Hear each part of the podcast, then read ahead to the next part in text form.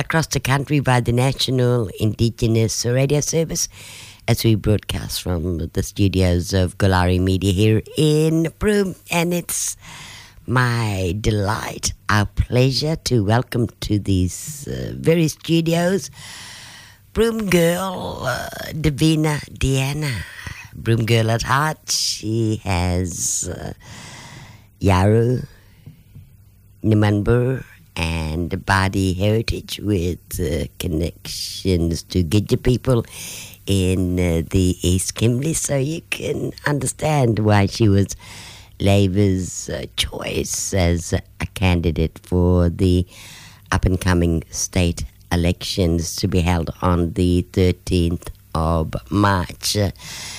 Divina is a lady that has always been a quiet achiever about her work. Uh, in the background, she's pushed for our voices to be heard, especially when it comes to empowering the individual uh, to support family or others out there. This is, I suppose, one of the caring factors with being a part of uh, the Aboriginal community. She, along with others, have uh, done a fair bit of work uh, to bring about the Kimberley Leadership uh, Program, which we'll talk to her more about. She's worked for uh, the Kimberley Land Council.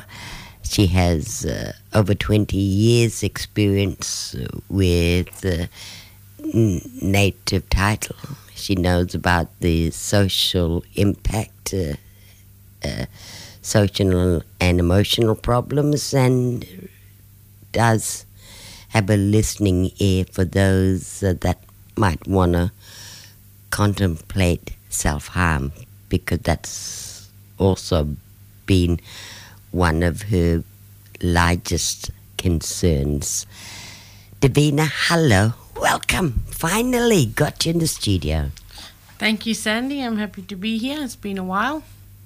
It's been a while, simply because you're a Broome girl. We've taken advantage of your presence over the years, just quietly achieving your own goals and backing up some major projects, especially projects uh, that often isn't brought to light, uh, such as self empowerment and suicide. Uh, yes, over the years I have been, um, I guess I have been that person kind of behind the main event where we help to uh, encourage, inspire, and promote the issues that need to be promoted. Also, encouraging young people um, about having that confidence and stepping up, and um, and also, you know, I've in the 20 years that I've worked here, I've had the privilege to be surrounded by some senior leaders and learn from them, be inspired from them, but also hear their frustrations. Um, about the changes they want to see happen. And I understand that um, they're getting tired too. So it's about time some of um, the younger people start to stand up and carry some of that burden moving into this new um, future. You really have had a good experience when it comes to networking across a lot of organizations such as KAMS, uh, the Kimberley Land Council, ANJA. As you've been a, a, part of their teams uh, with various projects uh, that you've successfully obtained and carried out. Uh, yes, I have been lucky enough to um, work on the peak bodies, work within the peak bodies, which means I wasn't limited to just um, one area or one group, but had the privilege of working with a lot of groups throughout the Kimberley on a on on a various, um, I guess, various different subject matters. Um, of, of course, I started off with native title and the importance of people getting connection back to their land, but also, you know, self determination, the social issues when we had the uh, terrible time of um, the spate of suicides a few years ago, 10 years ago or so, you know, that really started to shift in my mind about addressing some of the other needs that needs to be addressed as well. Um, looking at our mobs trying to. Um, get a step forward in life also through economic development, but also most recently, um, you know, you, you mentioned the Young Leaders Program. I was only assisting some of the great people that have worked on that before, the the young leaders themselves and the developers. I think um, I think Jody Bell, one of the Galarima, was instrumental in the start of that, and Janine, um, uh, along with several other organizations. So I was quite privileged to be a part of that cohort to help these young people to elevate them up on a platform in which I see that they're taking with both hands. We'll just go back a little bit, uh, Divina. You're from a large family yourself. You've got four children, four grandchildren, one on the way. Uh, what was it like uh, for you growing up as a Broome girl? Um, I have four children of my own. Yes, that's correct. Um, and and I'm sure you know my history that I am born of um, my family. Just in case anyone gets thrown by my surname D'Anna, I'm part of the Cox family and the Raman Portolano family, which is an old Broome family. Um, so I'm the eldest of eight kids. My parents had me when they were young, so um, I've always been a part of a big family. I guess being the eldest has instilled a sense of leadership and responsibility for caring for others. So um, I think that no one goes out and learns that. That's just how I grew and evolved. And no doubt it's been a, a, a trait that spurs you to what you're wanting to achieve as a candidate for the Labor Party with the state elections. Absolutely. Um, people have asked why you know I align myself with um, Labor, and I think Labor's uh, priorities on you know health, education, housing, economic development opportunities. Um, I think um, those are broad issues that I feel important um, to me as an individual and to my family and to the Kimberley. Like my husband's family is from the East Kimberley, so I go up there a lot. So it's not only just focused about opportunities here in Broome, but also opportunities for my grandchildren and my in-laws up there in you know Wyndham, Kununurra, Turkey Creek, you know Derby, um, along the Gibb River. You know everyone is everyone has issues, um, and and and a lot of them have fundamental issues that should be, you know, they have they're missing out on some of the fundamental rights that they should be afforded. But um, yeah, I guess Labor for me was one of the, was the one that closely aligned with my values in regards to improving and building a um, stronger Kimberley, because you know uh, their values is about keeping keeping us safe and keeping us strong. When did you have that light bulb moment of thinking, I'll put myself forward as a candidate?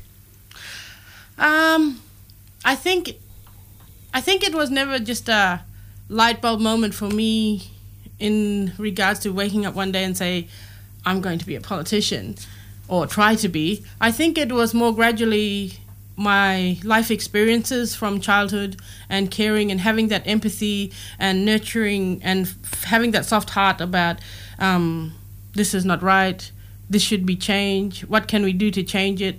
And you have all these avenues of how do we change it? I had the opportunity to um, do this emerging leadership course a few years ago, and that kind of opened my eyes a little bit wider than the Kimberley, because as you know, I live in the Kimberley my whole life.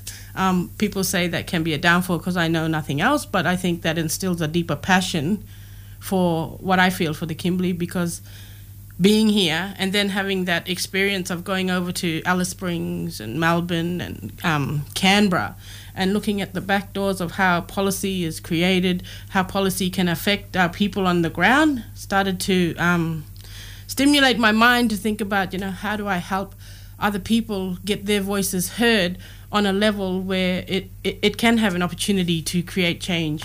Um, So I guess I've also, you know, in the previous elections, I, myself and my family have always supported the previous candidates. You know, big respect to um, Ms. Farrer. You know, me and my kids and my family lobbied for her in the last two elections.